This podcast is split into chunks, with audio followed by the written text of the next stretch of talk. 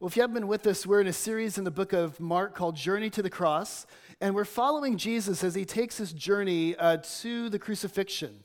And we're doing this to prepare ourselves for Easter. Now, as Jesus goes on the road to the cross, uh, each step of the way, he's teaching his disciples uh, about what it means to follow him. Uh, he's, he's, he's teaching them about lessons about discipleship. Uh, he's showing them what, it, what it's going to look like to follow in his footsteps.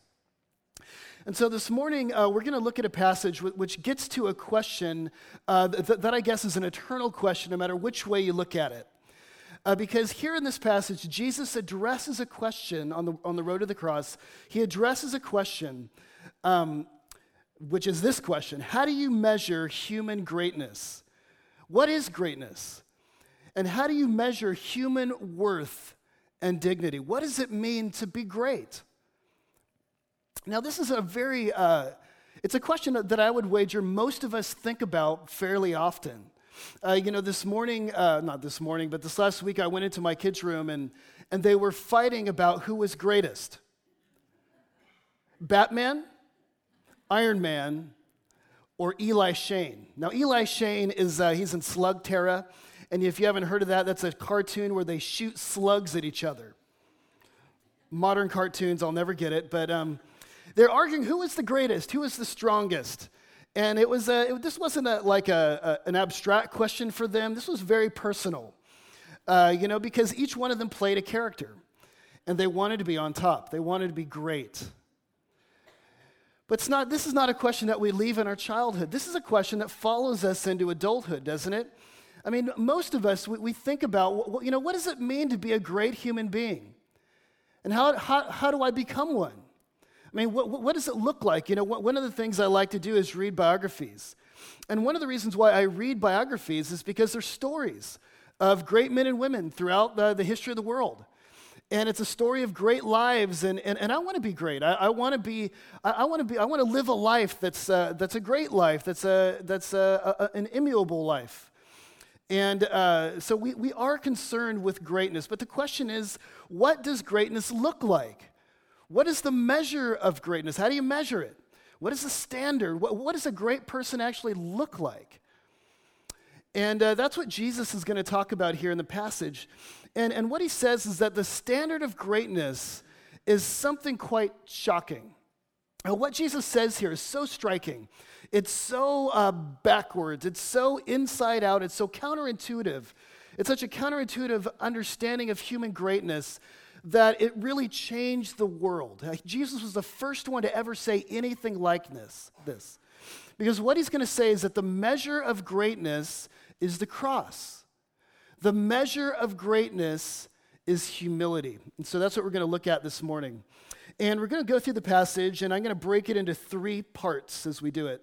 Uh, number one, we're going to see uh, the, the problem of false greatness, of what false greatness looks like, and the trouble with that. And then, second of all, we're going to see Jesus' picture of true greatness. What does true greatness look like? And then finally, we're going to see, we're going to ask the question how do we become great? How do we become great? And so, first, uh, let's look here at the false picture of greatness. Let's look at pseudo greatness, uh, demonstrated marvelously by the fight that the disciples get, uh, get in about who's the greatest in verse 23. And they came to Capernaum, and when he was in the house, he asked them, What were you discussing on the way? But they kept, silent, for on the way they had argued with one another about who was the greatest. And so here, Jesus, they're on the way, they're in Capernaum, and Jesus asks the disciples a question. He says, What were you discussing along the way? Now, whenever Jesus asks the question, it's not for his own benefit, right? Jesus knows everything. Uh, whenever he asks a question, it's for the benefit of his disciples. He wants to teach his disciples a lesson. And specifically, he wants to unmask their false view of what it means to be great which is demonstrated in their argument about which one of them is the greatest. So he says, What were you discussing along the way? Verse 34, they kept silent. So they're embarrassed about what they were arguing about here.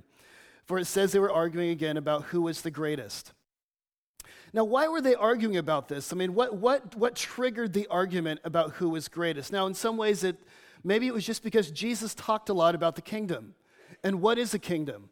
A kingdom is uh, it's a structure, it's an administration. A, ki- a kingdom has a hierarchy with people on the top, the middle, and the bottom. And, uh, you know, Jesus was always talking about the greatest in the kingdom and the least in the kingdom. And so uh, naturally, this, the disciples are wondering well, where do we stand in the hierarchy? You know, where are, where are we going to have positions of great honor uh, in this kingdom of yours, Jesus? But I think it also was triggered by a, a, recent event. You know, we're coming off the, the Mount of Transfiguration. In the Mount of Transfiguration, you remember Jesus took three of his disciples up on the top of a mountain and he was transfigured before them. And they come down, and the, and the rest of the nine, they're left at the bottom of the mountain. And you can imagine this probably hurt their ego a little bit. You know, they're thinking, why were, were, were we left out? You know, how come we weren't part of the inner circle? And why did you get to go up there? And they're, they're feeling a little, their pride is wounded. And I'm sure the three that went up didn't make it easier. You know, they came back down, and the disciples were, what, what, what were you doing up there? You know, why were you guys up there? And they said, oh, nothing. We're just up there with Jesus. What were you doing? Oh, just doing, you know, talking about Jesus stuff, you know, just us and Jesus. And I'm sure they gloated a little bit, Peter, James, and John. And so there's this, this pride, there's this wounded uh, anxiety about who's the greatest, where do we stand? And essentially, what they're revealing here is that their understanding of greatness was wrong. Because for them, uh, to, to be great was to be on top. To be, to be somebody who's great means that you are a person of status. You're on the top of the mountain, you're part of the inner circle. And a great person is someone who has prestige, they have great honor, and they have great status. And the, the, the, nine feel like, look, we don't have it. And the three feel like we do. And therefore, there's an argument. Now, uh, this argument about who is greatest, um, it sounds so silly to us, but in the ancient culture, uh, it, was, it was actually was quite normal because the ancient first century world was a world that was deeply concerned with status. There was, a, there was a deep pecking order in the ancient world. Cicero wrote, Rank must be preserved. Identity is preserved by, la- by the ladder rung, and descent down the ladder was a terrible tragedy right? It was an honor shame culture, and honor was seen to be in limited supply. And so people in that culture were always jockeying and fighting and uh, uh, arguing about who was the greatest. And so in this culture, it became very important to learn how to tout your own dignity, to tout your own uh, greatness. In fact, uh, Plutarch wrote a self help book uh, about uh, learning how to toot your own horn, because it was so important in the ancient world and it was called How to Praise Yourself Inoffensively. so it's pretty normal. I mean, in this culture, you know, in the Greco Roman world, this is kind of a normal thing to be concerned with status. But it's also something that came straight out of their sinful nature because there's a gravitational pull in us, the gravitational pull of the ego that's relentless, isn't it? Always concerned about self, always concerned about how we rank in our world, always concerned about where I am in relation to somebody else on the social ladder. Right? And so the disciples are fighting and they're revealing that their understanding of greatness is backwards and it's wrong. It's all about status for them. Now, why is this so wrong? It's because look what it leads to here. Uh, one of the reasons why t- uh, this desire for status and, and to be on top is wrong is because it, it leads to arguments and fights, doesn't it? I mean, what are the disciples doing? They're arguing, they're fighting about who's the best, who's the greatest. And later on in the passage, there's, they showed this attitude again when somebody else is preaching. Uh, uh, Jeff read to it. Somebody else is preaching the gospel, and the disciples say, Somebody else is out there. Should we go stop him? And Jesus is like, Cool down, guys. What is this rivalry? But this is what this, this wrong view of greatness does it leads to fights, and it leads to rivalry, and it leads to, to a breakdown in social cohesion. Uh, when I went to seminary, uh, at, our seminary, n- nobody was allowed to share uh, their grades with anybody else. And, uh, and the school learned uh, not th- that this was a bad thing to do because they found that when students began to share their grades and, and talk about how well they did, it led to fights within the student body. It, it led to a breakdown of the social cohesion within the school. And this is what, what this sort of desire always does. It, it always uh, breaks people apart. Whether it's people on a team, it breaks the team apart, this, this selfish ambition. Or whether it's a church, it'll split churches, it'll sp- split families, and it'll split friendships. You've got a friend whose kid is excelling greater, uh, more than your kid at school. Suddenly it's weird between you. And it breaks the relationship. Who could stand before jealousy? But it also leads to anxiety. You know, here they're fighting, and, and what's going on? The disciples are worried. They're, this is causing internal stress, this, this concern for status. It's causing them to be anxious and worried and distraught about where they are in relation to the others. And this is another thing a wrong view of greatness will do. It'll, it'll not only break down on the outside socially, but it causes you to break down on the inside. And it fills you with sadness and fear and, and frustration. And you have a hard time being around other people, and you have a hard time being happy because you're concerned about where you are or where you aren't in the world. Another story I had a friend who uh, recently went to Los Angeles, and uh, he went to a place called Silver Lake, which is the hipster capital of the world, I think, in Los Angeles. All the hipsters are there in Silver Lake. And uh, in Silver Lake, he went to the, the hippest coffee shop called the Intelligentsia coffee shop. And so there he was, you know, in you know hipster capital of the world, at the hippest coffee shop in the hipster capital of the world, and he and he sent me a text with a picture of him, and he says, "Brent, I feel so awkward right now." He said, "I feel so uncool. I'm so self-aware right now. My pants are way too loose." and he sent me a picture of him sitting in the intelligentsia, and it, and it's him, and um, I I wasn't going to mention his name, but Scott Roulier. And Scott, Scott Roulier could never be confused for a hipster, okay? So it's a picture of him in the coffee shop, and behind him is a hipster. And the hipster, it's so hilarious. The hipster is looking at Scott with total disdain. And he said, Brent, I can't wait to get home to uncool Batesville. But you know, Scott didn't really care. You know, being hip is not really important to him, but there is a social ladder that he's probably tr- concerned with. And maybe it, can, maybe it has to do with other things like, you know, academia and, and grades and things like that. And what is your ladder? What is the status that you're concerned about? Maybe it has to do with money or power or uh, how together your family is. Listen, this, this false view of greatness, status, prestige, importance, it's gonna, it, it's gonna tear you apart on the inside. And if you don't do something about it, it, it will, it will hurt you. And so uh, Jesus sees this happening, and so he's got to correct their false view. Uh, he, want, he, he, steps into this argument, he steps into this disarray uh, caused by this sort of selfish ambition, and he's going to offer them a picture of true greatness.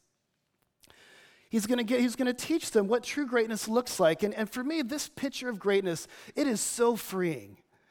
I mean, it is so far from the hipster, you know, uh, selfish ambition, anxiety on the inside. It is so freeing and it's so backwards. And it's so counterintuitive and it's so upside down. It's so striking. But Jesus says this is what it looks like to really be great. And if you really, if you grab hold of this, it's going to change you. It's going to free you. And notice what he says he looks at them as they're arguing and he says, If anyone would be first, he must be last of all and servant of all. If anyone would be first, he says, let that person be last of all and servant of all. Do you see that?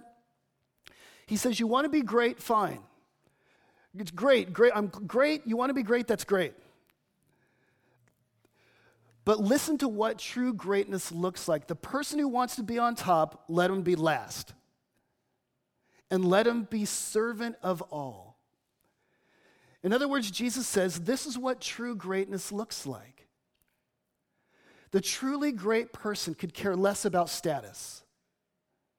What they care about is service. The truly great person abandons status in exchange for service. In other words, the great person, the, the, great people in our world, the best people in our world, are those people that, that sacrifice their own ego in order to serve other people. They're living for others instead of for themselves. He says, This is what true greatness looks like. He says, Anyone who would be first, let him be last of all and servant of all. Now, Jesus isn't saying that the truly great people are, are uh, you know, doormats or that truly great people don't lead or that truly great, people don't have positions of status. Some of them do. He's not saying that truly great people are not um, tenacious, you know, and ambitious, that truly great people are not um, productive and driven. But he's saying the thing that motivates them is different. They're not motivated by to promote themselves. They're not motivated by ego. They're motivated, their tenacity comes because they want to serve other people. If anyone would be first, he must be last of all and servant of all.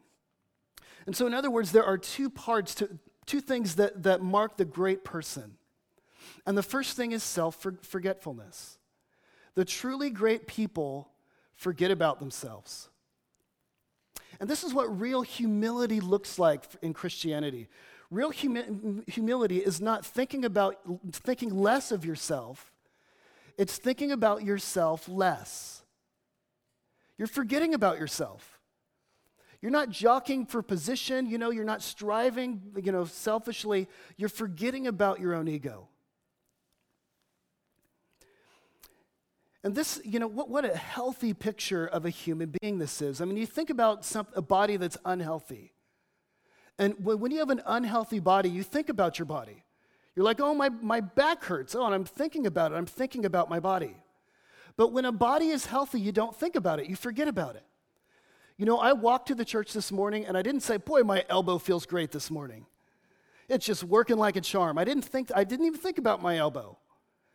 You know, I didn't walk up on the stage and say, My toes just feel wonderful. I've forgotten about my toes. They're healthy. And the healthy ego forgets about itself. The truly great people don't really think about themselves much. They're not concerned about their own status. They really just care a lot about others. C.S. Lewis put it this way He says, Do not imagine that if you meet a really humble man, he will be what most people call humble nowadays. He will not be a sort of greasy, smarmy person. I love smarmy, great word. Who is always telling you that, of course, he's nobody. Probably all you will think about him is that he seems to be a cheerful, intelligent chap who took a real interest in what you said to him. If you do dislike him, it will be because you feel a little envious of anyone who seems to enjoy life so easily. He will not be thinking about humility, he will not be thinking about himself at all. And that's the truly great person. They're, they're not thinking about themselves at all. What are they thinking about? Instead, they're, they're thinking about other people. They're sacrificing themselves in order to, to bring, they're leveraging any position they have, any status they have, anything they have. They're not leveraging it for them, their own ego and their own selves. They're leveraging it for other people. Others is what truly great people are concerned about. Uh, Jim Collins, who's a, who's a business author, um, an author of business books, he wrote a book called Good to Great. Anybody read Good to Great? Um, he talks about something called a level five leader. And uh, what Jim Collins did, he's a, he's a researcher and he studied truly great leaders, you know, in the world.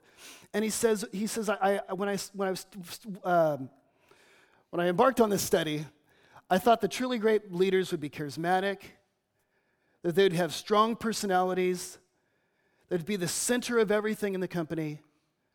But he says, This is what I found in my research that the truly greatest leaders were marked by two things, he said. One is tenacity, persistence, this drive. But he says the other thing was humility. The drive wasn't for themselves, they were willing to sacrifice their own egos for the sake of, of the many. Jesus says, This is what it looks like to truly be great, to truly be humble. And in the ancient world, you know, like we said, this was not a virtue. You know, Aristotle's uh, vision of the great man was a man who was incredibly pompous and arrogant. But Jesus introduces this thing into the world this value for humility, this value for, for self sacrifice and honoring other people above yourselves. And he says, This is what it looks like to be truly a great individual. Now, he goes on in verse 36 and he wants to kind of move down on this trail and he says, How do you know if you're truly great? You know, how do you know if you are humble? That's a good question, isn't it? And he goes on in verse 36, rather, and he says, and it says, He took a child and he put it, the, the child in the midst of them and he took him in his arms. What a beautiful picture that is. And he said to them, Whoever receives one such child in my name receives me. And whoever receives me receives not me, but him who sent me. So Jesus says, Here's the mark. You want to know if you're truly a great person, if you're really humble, if you're forgetting about yourselves. He says, How do you treat children? You know, our culture is that we celebrate children, and, and, that's a good thing. You know, you see parents with their kids and they're parading them around on their shoulders, and you know, you know, we really love children, and that's, that's, that's a good thing. But that in the ancient world, children were the lowest, uh, they were on the lowest rung of the ladder. They had no status. Uh, women were the same way in the ancient world. Slaves were the same way. And Jesus says, You want to know if you're great? How do you treat children? How do you treat those who are on the lowest rung in your society? How do you treat the little ones? You know, so often we, we walk into a room and, and who do we pay attention to? We filter out those people that cannot um, promote us. We filter out the people that can't open doors for us. We filter out the people that can't uh, promote us and, get, and give us some advantage in some way. The truly great person engages the people at the bottom of the rung. How do you treat children? How do you treat the least of these? How do you treat those who don't have status in the culture? Jesus says this is the test if you're truly humble. So, we're going to ask the final question, which is how do we become great then? So, false greatness, a concern for status, true greatness, uh, forgetting about self, laying your lives down for other people, especially the little ones. How do we become a person who's great? And notice Jesus says, Whoever receives one such child in my name receives me, and whoever receives me receives him who sent me. There are two ways that, that Jesus tells us we can be great. And the first is by seeing Jesus' own greatness. By, by receiving and, and seeing and engaging Jesus' own greatness recognizing what it means to be great according to him, seeing his own uh, greatness. Because who is the one who went lowest in our world? Jesus went lower than anybody. You know, he was way up in heaven. And he, he cared so much about us that he came into this world and he lowered himself, even to the point of dying on the cross. And he says, if you receive me, if you, if you recognize me, if you, if you see value in what I've done, the beauty in what I've done, that's the first step of knowing what it means to be great and becoming great yourself. Uh, John Ortberg puts it like this He says, In that culture, honor meant status, shame meant worthlessness. Crucifixion was the ultimate shame. Jesus was crucified. For his followers, this meant that either he was not as great as they had thought, or the whole notion of greatness itself would have to be redefined. It would have to become cruciform, reshaped by the cross. And so Jesus says, Look, you've got, to, you've got to recognize what I'm doing. Do you see what I'm doing is great? You know, most of the world uh, thinks I'm shameful. They're embarrassed of me. Are you? Do you see the beauty of what Jesus did in lowering himself? And second of all, do you receive him? Do you receive what he's done for you? And this is, uh, you know, later on, there's another little passage where Jesus takes a little child in his midst and he says, Whoever becomes like a little child and receives the kingdom like a child, to him it will be given. And so the second thing is have you received what Jesus has done for you? Have you, in other words, become like a little child? Have you understood that your absolute lack of status? Do you know who you are in the presence of God? Do you know that, you know, uh, You know, Jesus, when he came into the world, uh, if he was looking for somebody who could open doors for him, he could have saved himself a trip. None of us can. He already had everything. And when you realize that you need him desperately, when you understand how, how much you need him, when you see what he's done for you and you say, oh, you know, I don't have status, and, and in light of God, I, I do need help, and I don't have anything. When you see yourself like that and, and you embrace the grace of God given to us in Jesus, when you embrace the free gift of salvation offered to all of us who couldn't earn it and who don't have status to deserve it, when you, when you start to see that, that's the, that's the seed, that's the very beginning to the path of greatness. So this morning we're going to take communion. And uh, one of the things we do as we take communion is we, as we gaze again at Jesus, we look at his beauty. We remind him, ourselves of, of what, tr- what true greatness really looks like. It's lowering yourself, it's giving yourself away, it's pouring yourself out. This is what Jesus did for us. And then we receive anew the free gift of salvation, we remind ourselves once again that we're children, that we have no status, that we can't earn anything or deserve anything, but we have to just simply receive what Jesus gives as a gift. So we're going to pray. And before I do, let me invite the um, ushers to come forward. And uh, uh, here, let me just pray here. Father, we thank you for um, this vision, this picture of true greatness that you give us. Uh, uh, the first shall be last. Uh, those who are great are those that, that are servants of others. And we thank you, Lord, that you are the one who, you're the greatest, Lord. You are the one who's given yourself for us. God, we are those without status uh, before you, and yet, and yet that didn't stop you from reaching out to us, engaging with us, and giving yourself for us, Lord. We pray that as we take communion this morning, that you would remind us again what it, what it means uh, th- that you have lowered yourself and you've taken the, the role of the servant to wash our feet. We pray this in Jesus' name. Amen.